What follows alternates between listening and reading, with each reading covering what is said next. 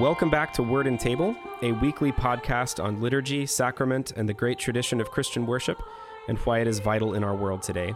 I'm your host, Alex Wilgus, and I am here, as always, with Father Stephen Gautier. Welcome back, Father Stephen. Great to be back, Alex. Father Stephen is the canon theologian of the Diocese of the Upper Midwest in the Anglican Church in North America, and he is director of formation at St. Paul's House of Formation in the Greenhouse Movement. Father Stephen, this week let's talk a little bit about um, the language that we use for our liturgy. And of course, in the Anglican Church, our liturgy comes from the Book of Common Prayer. And there's something actually kind of interesting about folks, uh, especially folks from an evangelical background, when they open up the Book of Common Prayer, everything's, you know, in English, but once in a while you'll get a Latin phrase here and there, usually kind of a title or a subtitle of something that we're doing.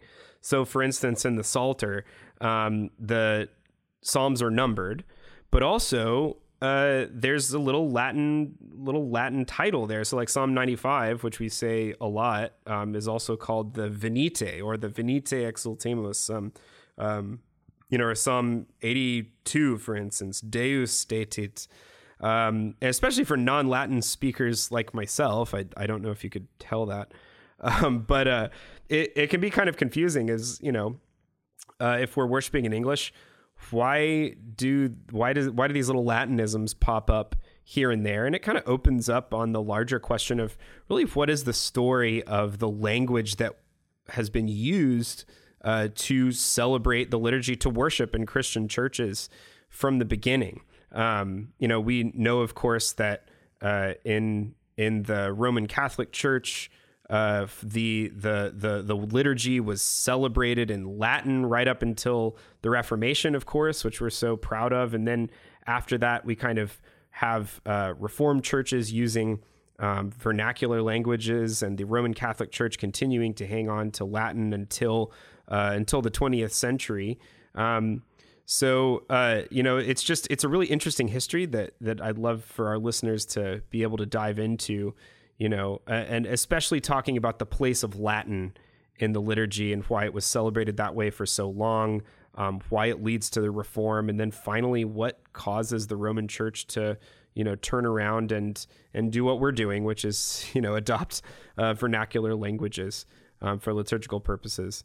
But I might av- actually need to push you uh, a little further back to the beginning, Father Stephen, because we know that uh, the Christian church came out of Jewish worship, you know, in the synagogue. So maybe we could actually, if if we can push it back that far, you know, eh, how did Jews worship, and what language did they use, and did anything change for them? Well, that's a really good place to start. Uh, Jews take it as a given. They worshiped in their own language, which was Hebrew. They were Hebrews, and the language they spoke was Hebrew.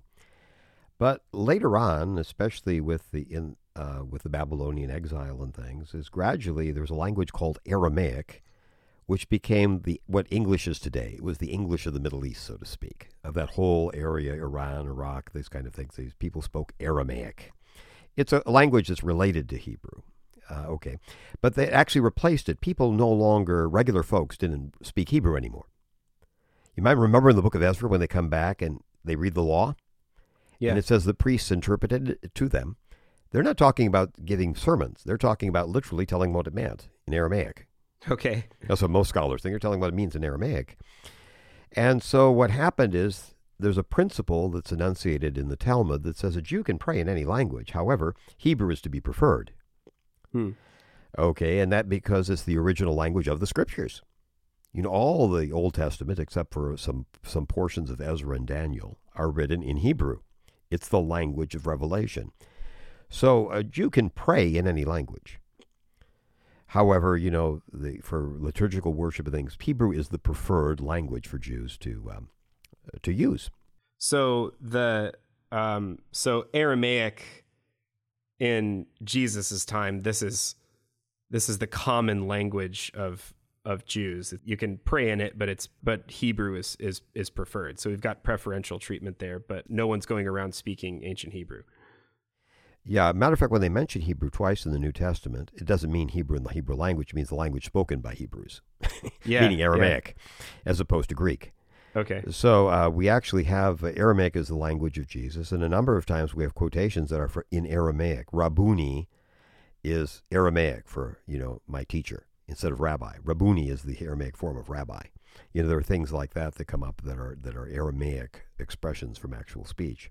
What's sort of funny is in synagogues, what had to happen is, as only educated people knew Hebrew anymore, the you know had to be specially trained, is and Jews normally, because Jews normally would speak the language of the people they lived among throughout history. Like Yiddish is, uh, everyone knows Yiddish, the language of modern Jews, until the Second World War. Yiddish is just German. It's Jewish German. Okay. It's it's a form of German. It's not Hebrew. It just has a lot of Hebrew words in it from loans that they took over. But what happened is, what do you do in synagogue?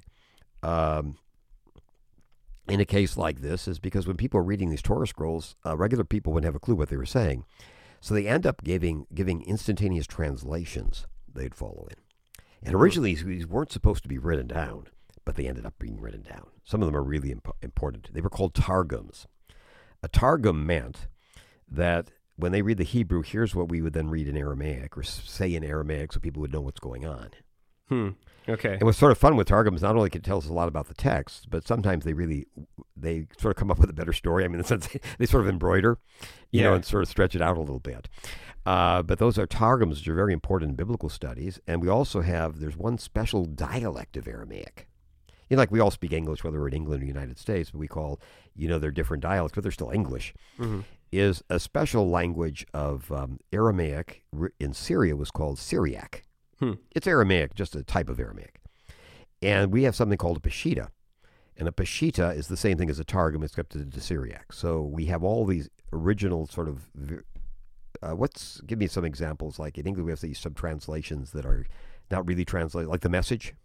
Oh, okay. Yeah, like the message. Yeah. They're sort of like that, like the message type of thing. So they're embell- they're kind of paraphrased and embellished in some places. right. okay. And then we have the he- the Hebrew Bible itself had to be translated into Greek because most Jews couldn't read Hebrew. And for most people who lived outside of the Holy Land, the language they spoke was Greek, so they actually had to translate the Bible into Greek for Jews who no longer spoke Hebrew. It wasn't for us. This was done long before Jesus. well, and that's the Septuagint, right? The- right, the book, the Bible of the seventies, the Septuagint. That's right. Okay, so and this, of course, the the Septuagint is often what's quoted in the New Testament. Yeah, because that's the that's the one everyone knew. Okay, so we've got translation going on, even if it's not officially um, ratified from the very beginning. We've got a need for translation in worship. So let's talk about the early church. Um, you know, uh, how did what what language did the early church worship in, and and why did they worship in the language that they did? Well, in the Mediterranean basin, that whole Mediterranean Sea area, is people spoke Latin in the West, but everybody in the in the East spoke Greek, the Eastern Mediterranean. And most educated Romans learned Greek. Greek came to be used as a language that anybody, it's the English of the ancient world that way. No matter where you are, you could always find somebody who spoke Greek. Anywhere in the Mediterranean, somebody spoke Greek. And so, as a practical matter for evangelism, our people coming from the Eastern Mediterranean, our apostles and things, spoke Greek. And all the cities had traders, and traders had to use an international language, so everybody could speak Greek. I mean, the people who were in those kind of things. So Christianity spreads using the Greek language. And everybody simply used Greek, including in Rome itself. The church in Rome used Greek into the second century, actually, probably into the early third century. So even in Rome, they didn't use Latin, they used Greek because that's something, even if you're passing through Rome, everybody knew Greek. You know, the idea that everybody would be able to speak that language. Okay. So this is like this is just a very practical language to be speaking. Like this is going to be understood everywhere. Yeah, unlike unlike Jews who thought there's a really important thing that this is the original language of the scriptures, you know, Hebrew, the language of God. People didn't have that kind of fuzzy feeling about Greek because the New Testament was written in it. Yeah. It was it was completely in the West. It was completely pragmatic in the West that we use Greek. Okay. It's just it was it was just the language people tended to use. Also, it might help the fact that a lot of the New Testament, if you know Greek, is not highly literary. Some are. So some amazing things like Hebrews and things that are really, really well written, but some of them is really pretty, pretty basic Greek. Right. It's called Koine, right? Koine, yeah. Like it's kind of yeah, kind of uh, uh, chopped up a little bit. Yeah. Okay. Um. So the so that kind of sounds like the the when we're using Greek in the church, this is because people understand it, right? There's not this special Oh, relationship uniquely. Greek. Yeah. No thought that it, no thought that this was a holy language. It was just what people used in the church. It was a traditional language that used people to use in church. Sure. Matter of fact, what we find next, Alex, is by the like the early third century, late second, early third century, that's not true anymore. And so people say, well, of course we have to go to Latin. Actually, they hmm. didn't have they'd have a Greek church there. They had some people who couldn't uh, couldn't speak Latin, but the, basic church in Rome goes to Latin. Okay. So they go to they use Latin because that's what people understood now. And that's not a holy language. The Bible wasn't written in Latin. Right. Just the language Romans speak. Yeah, yeah. So the so the, the the move to to using Latin in worship in the beginning was simply as a pragmatic matter. You know, everybody's now speaking Latin. Obviously, the liturgy is going to be in Latin. Yeah. Now, later on, people desperately tried, much later on, centuries later, to say, how could Latin, which is a pragmatic language uh, for religious purposes, suddenly become holy? And said, well, on the cross of Jesus, it, the, the inscription was Latin, Greek, and Hebrew. I guess that makes them holy languages. Yeah, Jesus of Nazareth, King of the Jews. sure. That's a much later idea. People here just did it because, uh, you know, gee, we're Romans, and that's what language we speak. And of course, we would worship in the language we speak. So how do? But we, we do get a Latin Bible though, right? You get a Latin Bible because we needed that. If you're going to have a liturgy, you need you need to have the scriptures translated. Most of the liturgy comes from the Bible, and you have a standard version. So they, they had Saint Jerome translates the Bible into a re. There were existing Latin translations, but they were really very iffy. Okay. And so Pope uh, Damasus said, "Look, we need a really good translation." Jerome was the man, and he did a beautiful job. He has the Latin Vulgate, basically the, the King James of the Latin world. You know, was the authorized version for Latin speakers. Got it. Okay. So, um, so Latin is the language that people are speaking around this time uh, in the West. So that's what we Yeah. use. But um, Latin hangs on for a while, as, as we know, um, as the liturgical language in you know in the West and in Europe. But it, it goes way beyond people actually speaking it every day.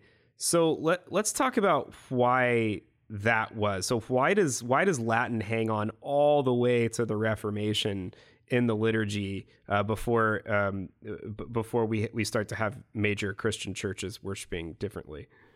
Well, for the same reason you get new clothes every year when you're a kid, is you keep changing, you keep growing. You know, you can't wear, you know, when you're five year old, you can't wear your three year old clothes. You're too big. And so languages change.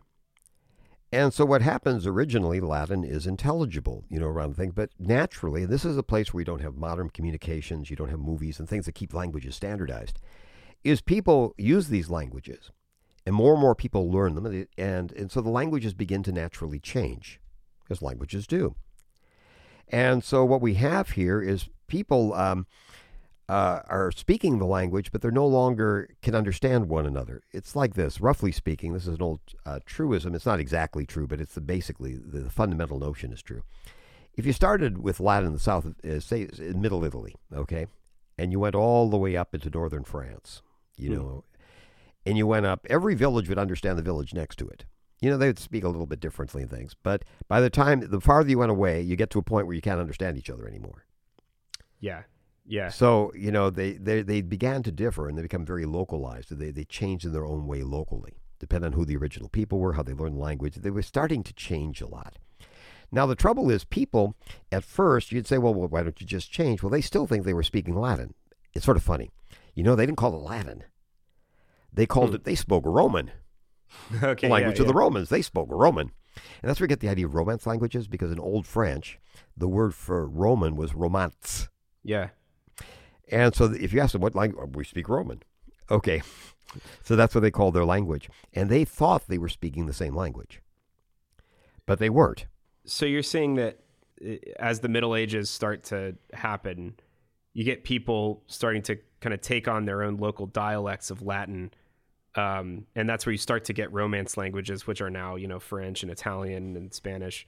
But people didn't know it at the time; they just thought they were speaking Latin. Yeah. They Roman. Okay. They're speaking Roman. Yeah, there's some different. They had no idea that you know, and if you went far enough away, you'd they'd be mutually unintelligible. But they thought everyone thought they were basically they're just versions. Of, it's like this. Latin had great um, cultural prestige, right, because of the language of the empire. Well, think about Arabic. A lot of people don't realize Arabic is not comprehensible. A person in Morocco can't understand someone from Jordan, but they all. Why do they all want to say they speak Arabic? Yeah. because the differences are as big as between uh, Italian or French. They're different languages. Why?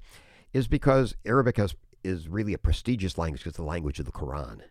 You know, everyone Mm. wants to speak the language of the Prophet and the Quran. Well, everyone wanted to think they were associated with the Romans. You know, so everybody's version was, well, we're actually just speaking Latin.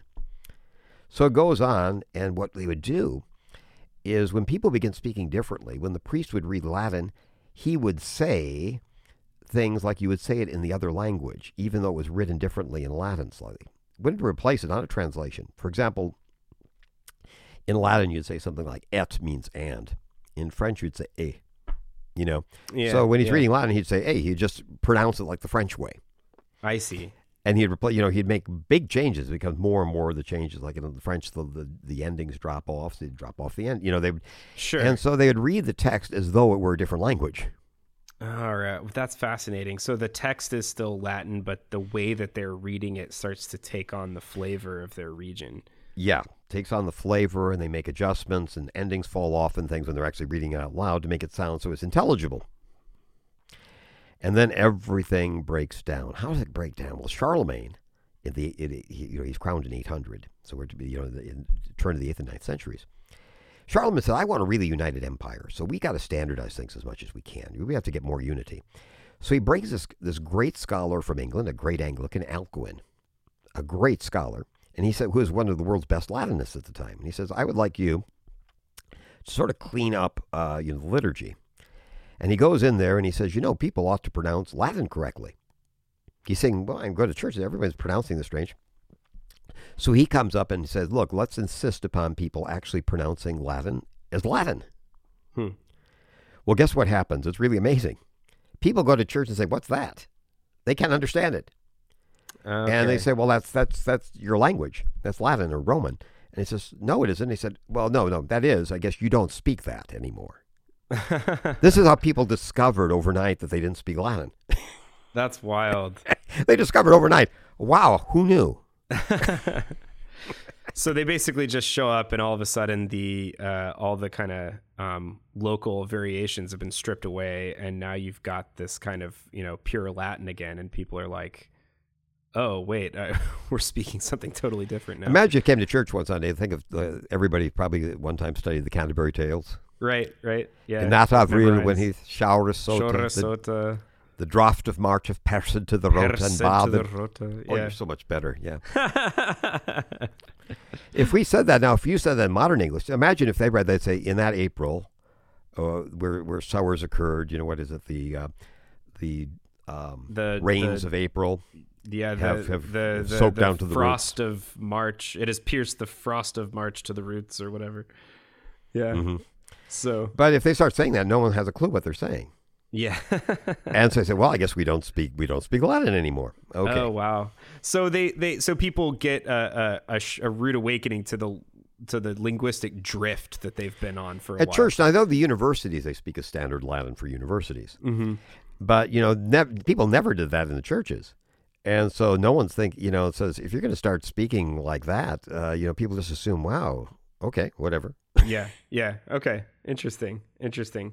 So okay so if we've already got these vernacular languages um you know forming then uh why does it take so long for the liturgy to get translated into them? Um why does lang why, why does latin hang on as the liturgical language for so long? Well, the initial problem for centuries is there was nothing else to translate into. Is these things were all very localized. You know, all these localized dialects that were not mutually understandable. And so it wasn't like, well, we'll just translate into French. There was no French. There was no English. There were all sorts of different languages, you know, that were related closely to one another, but they're very different. And so it just didn't seem practical. So, uh, you know, you use langu- Latin for university work, you used it for contracts and things. So, people who needed that kind of thing could simply use Latin. But for other purposes, uh, there was nothing else really translate into. I see. Okay. So wait, so these these languages are kind of forming, but they haven't the but they're they're they're they're just you're saying there's just too much variation between at, at this point. Like we don't have like sort of standard American English or sort of good like good French at this point. This is this is all kind of developing and changing. Yeah, it's a combination of different dialects sort of competing with one another. There's no standard language. I but see. what starts happening as we get to the end of the Middle Ages, we and start having the the Renaissance comes, is people start and we have a rise of a whole new class of people. Merchants and things are becoming really important. They're getting money and power and things, and norm they start wanting to use for practical purposes using regular languages, real Hmm. spoken languages. And as people begin doing this, even though they're localized, they start standard standardizing locally in local areas. People get the idea that you know, like in France, the king's court speaks a certain language, right? There's a way they speak, you know, in that place. Why don't we make that the standard? You know, sort of use that. And so, like in the Renaissance, actually, uh, Francis I in France declares that from now on we're going to use in courts we're going to use French instead of English, uh, rather Latin, rather. Mm. He abolishes Latin courts. Let's just use French. Huh. And the French, what do you mean by French? There's all sorts the French that we speak at the court. So now we actually have a real standard, something you can measure against. You know, something you could write books in. And even if you speak something different at home, you could still say it's easier than learning Latin. So people have the idea, here's a language I speak at home. It's it's very similar to French, but and here's the official, like the high form of the language, the literary language that everybody learns. And so now, for the first time, it becomes possible for people, everybody understands the central language, you know, the, the standard language, that I actually have a regular modern language I can translate into. Okay. Okay. So so but uh, up until that time when these vernacular languages start become standardized, Latin operates as a kind of a because it's not it because it isn't changing. Um, it actually serves to unify all of these different kind of group, language groups that you know their own languages um, are just there. There's too much ferment in them for them to be you know mutually intelligible. Yes. Okay.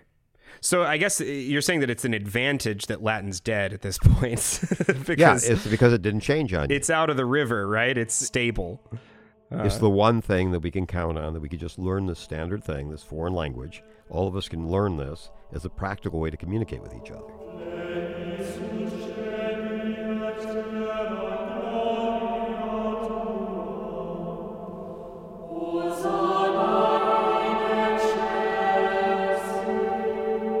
Okay.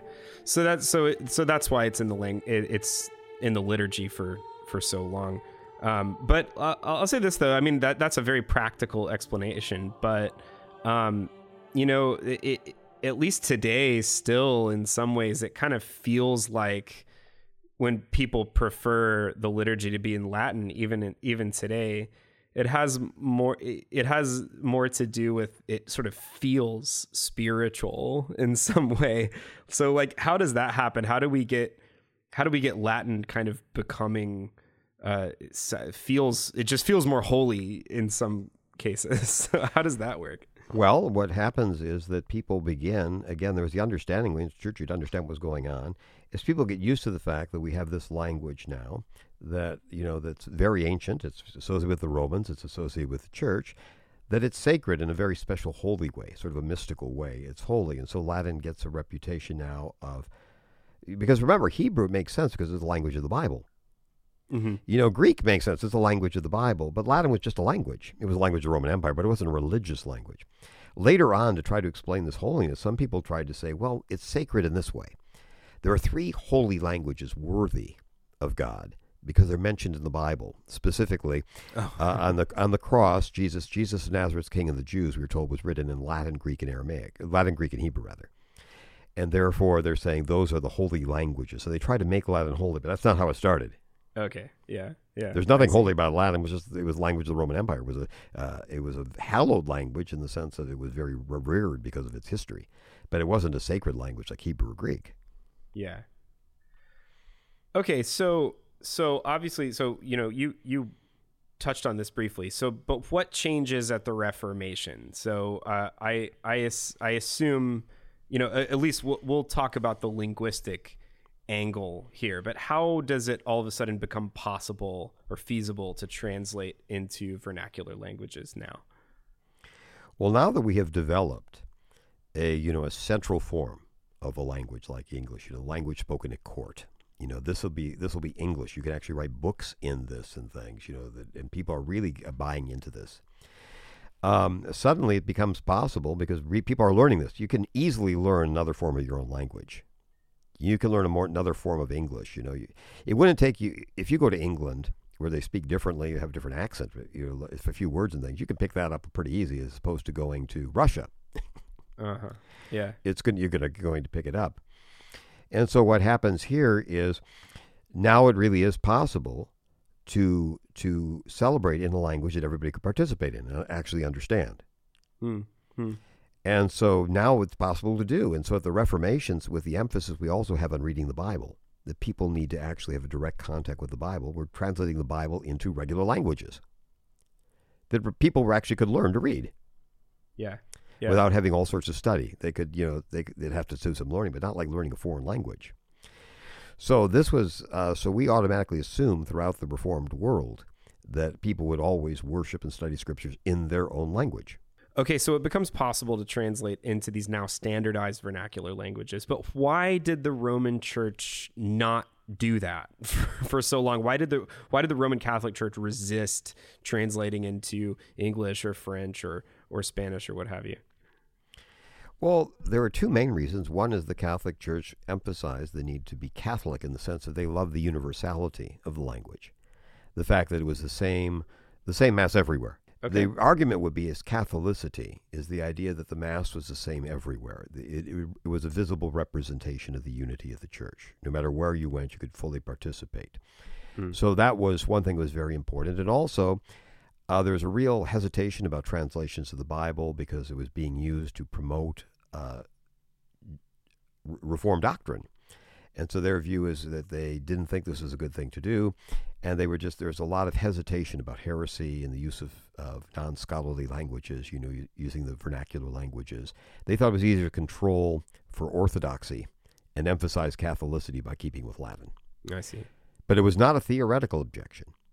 After all, the Roman Church itself had had, adapt, had uh, authorized the use of Slavonic, you know, the the the early language of Slavs, uh, to use that in the liturgy. So there's nothing sacred about Latin here, but it was that standardization and keeping doctrine safe. You know, just let's keep this under control. Okay. So it's like we can't have people running around translating everything uh, at the same time as all of these doctrinal challenges are happening. Um, well, another yeah. thing too is a lot of the Reformed churches actually become very national churches. Right. Like Anglican right. Church is the Church of England. The yeah. Lutheran churches are the churches in Germany and German speaking Switzerland, German speakers. And the, the fear that language would actually divide the church, that people would start just looking upon themselves as separate churches. Okay, yeah. So in order to preserve unity and and and doctrinal fidelity here, right? Um, but I mean, it seems like the Reformed churches, right, is I mean, particularly ours in the Anglican Church, uh, we're starting to return to that, you know, very original principle of the Christian church that we t- talked about at the beginning that, you know, we used Greek because that's what people used, right? Um, so that, that worship should really be understood by the people there. Yes, instead of being innovators, we were actually conservatives. We were using what had always been the principle until through accident, that we had no choice, we no longer had a standard language, that we began uh, you know, using a language that had become a dead language, but that was not so from the beginning. Yeah. And so when yeah. it became feasible to use a language, we immediately took advantage of that. So why then maybe the next question then is after resisting for so long, why did the Roman Church, the Roman Catholic Church, uh, you know, eventually end up moving to vernacular languages? Like if you go into a, you know, a, a Roman Catholic parish today, um, unless you're going to a very specific mass, you're not you're you're you're not going to hear Latin. You're going to hear it in your language. Well, what happened was that in the 19th century and the 20th century, we had the, the big, great age of missions around the world, and especially in Africa and Asia, the great age of missions. And what the Roman Church noticed in the 20th century was that the use of the Latin language outside of Europe was an insurmountable obstacle. Hmm. It was very hard for developing clergy, especially. You know, to know enough Latin to really do what you needed to do was almost impossible with African clergy and like because the language is so different from African languages. You know, for us, it's still they're the same language family, Indo-European and the like. When you actually go to a radically different case, this was really a needless obstacle. And so they decide they'd still keep Latin as the official language of the church, but saying they would allow the liturgies to be translated into regular languages, Hmm. vernacular languages. Yeah. And so at the Second Vatican Council, they said we are authorizing the liturgy to be every everything in the liturgy to be translated into whatever language people use if they wish. They can use Latin, or they can use that. But they had a new form of the liturgy. They combined the change of being able to use another language with a change to a new liturgy, a hmm. significantly different liturgy than what people had had. So they didn't technically abolish Latin. They said, look, you can use this new liturgy in Latin if you want. But here's what actually happened, Alex. People said, if I'm conservative, I want the old liturgy. Yeah. Why would I have a, if I want newfangled, why would I, being funny there, is why would I take a new liturgy and translate it into a foreign language? The reason we use Latin because it's old, you know, because this is the ancient liturgy. Right. Why not go all the way and just go back to the Tridentine? So frankly, Right, there was yeah. no no market at all, basically, for the the translated form of the very very rare to find anyone actually would use the new liturgy in Latin. So Latin basically, uh, it was pretty much stamped out because they were afraid that there'd be a schism in the Catholic Church. There was in France, by the way. There was Hmm. a schism over the change in language. That's Yeah. where with uh, with uh, Monseigneur Lefebvre Mm. uh, you know, and there there was a there was a schism. So to avoid that happening, say if we start having a Latin mass and having the regular the new mass, if we have the old and the new, people are going to divide the parish into people which is the real Catholics. So they were Hmm. afraid there would be a break in the Catholic Church, so they basically stamped out the Latin mass for all practical purposes. Hmm. Hmm. Didn't do it officially, but practically speaking, they made it impossible to go to Latin mass. Well, I do know though that today there's been kind of a revival of the Latin Mass, uh, especially among young Catholics. So, what, how does that work? Well, it goes back to Europe again. Is those movements have been doing really well. The movements have split away from the mainstream of Catholicism, you know, over the Latin Mass, among other things. The Second Vatican Council have been doing very well, like in French-speaking countries and the like. Okay.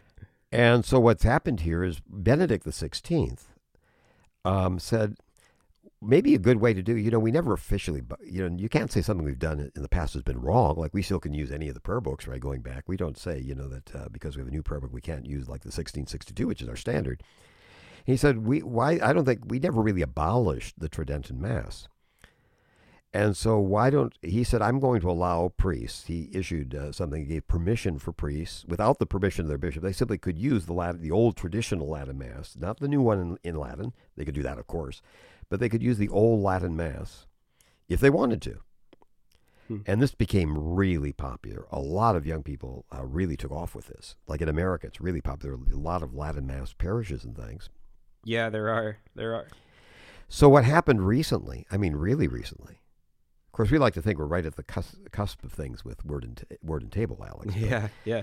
But Francis, Pope Francis, I think with some reason, as far as his perceptions was, that this was being used. The Latin Mass sometimes was being used as a way of saying we're somehow more Catholic. That what's happened since then isn't really Catholic. You know that this was authentic Catholicism was being presented by some people that way, and he thought that was schismatic. That we were having people who were having Latin Mass not because they were celebrating part of the history of the church, but that this was the real church as opposed to the Vatican II church, which wasn't real. So he cracked down on this and no longer allows people automatically to say they need special permission to use the Latin Mass. Yeah, and that I mean that happened this week, right? Like we're not usually this current at Word and Table, but uh, I like to think is- we're always current. that this is this is where our story has taken us to. Um, but yeah, I mean it's it's super fascinating. I think that um, you know I've actually known you know some people who are you know old right Catholics, and they're all So do I, yeah. very young and and very active and very educated. It's probably not something that people would have expected that actually you know young fervent Catholics would be uh, would prefer the Latin Mass. I think that my my favorite little quip I heard about it was the kids are old right, uh, which that was that was pretty good. Um, so anyway, you know, we'll uh, uh, that we've we've we spent a lot of time in the uh, in the Roman uh, Catholic Church uh, on this episode. So let's bring it back to Anglicanism. Um, for us in the Anglican Church, what are we committed to in our liturgy? Obviously, the language of our liturgy is very, very important to us. You know, we have these prayer books um, that more or less standardize it.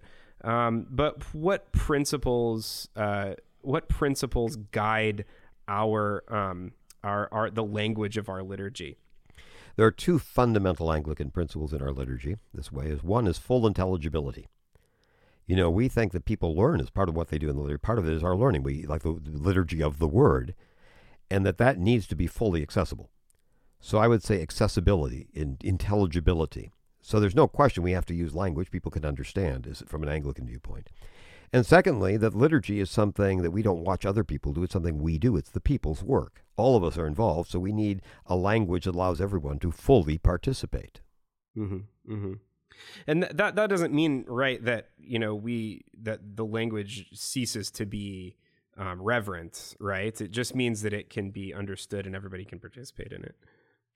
Right. That's but those are the two principles that, frankly, the Roman Church came around to officially. You know, as, acknowledged in the Second Vatican Council, the idea of full participation is one of the goals of liturgy. They say it's full participation, and until, so we've always maintained those pr- principles since the Reformation. That again, we want everyone to know what's. The, we don't want to create an air of mystery in the sense that people don't know what's going on. I was once in an Anglican parish where uh, the priest thought, wouldn't it be nice if we start having like Latin chants and things, and I remember I was in the liturgy committee and saying, wait, this is many, many decades ago, and I saying, as the only person here who actually knows Latin, I don't understand why you would be using somebody else's language. so you're the only one. You're, you're, the only one who speaks Latin there, and you're not terribly excited. Well, also, I mean, I can understand for a French person, you have to understand Latin is an old form of French. You know, there's a sense of like this is a family history. Sure. But for an English speaker, there's no connection at all. Yeah, what man, are you What are you doing with the picture of my grandfather in your house? Yeah, yeah. I didn't go to a classical school. Yeah, you know, so hard to hard to hard to call up a lot of feeling for that one. I got to say. I can see understand your warm fe- feelings for Chaucer, but for a French person, we wouldn't have those kind of warm feelings. Yeah, yeah, no, it's true. I, you know, I'm, I'm, I, it's, it's there is something that resonates, you know, in the kind of roots of your native tongue, I guess. So, um, well, I, I, guess I was maybe I can propose to you a sequel to this episode on air, Father Stephen. I would love to do kind of a follow up to this, uh, kind of talking about the parallel development of our book of the language in our books of common prayer. I think that would be a really good um, kind of follow up to this and how and why our you know language has changed from one uh, one BCP to the next. You know, from the, all the ones at the beginning to the standardized 1662, the you oh. Yeah uh, all the way down to the 1928 and the 79, and now the ACNA's 2019. That'd be so, a really good idea. Great. Well, thanks so much, Father Stephen. Any last words on language and liturgy for us? Yeah, I think one thing I'd say is when we talk about language, to remember is the essence of solemnity doesn't come comes from basically being in the presence of God. You know, mm. anything done in that way is going to take on a dignity. Hmm. So I think we might we might confuse the, what really gives dignity. Like when I when I train people as part of my work to celebrate the Eucharist, I said, remember, you're praying to the living God. You're not reciting something. If you do that, you'll be fine. Hmm. people hmm. can worship with you. The yeah. real secret to to a, to a dignified, worthy liturgy is how we celebrate. In the sense that I am doing something, I'm serving the living God. If we do that, we're going to have dignity. And if we don't, I've seen I've seen glorious, um, uh, you know, glorious. Liturgy. I've seen Latin masses that were were wonderful, and I'm an old man, I saw those, and I saw some that were really pedestrian. yeah, yeah, really badly done. I mean, because people are just going through the motions, and so the heart is the the key of liturgy is we're serving the living God. If we do that, we'll always have dignity. If we have the sense we're talking to the living God, we're going to behave properly.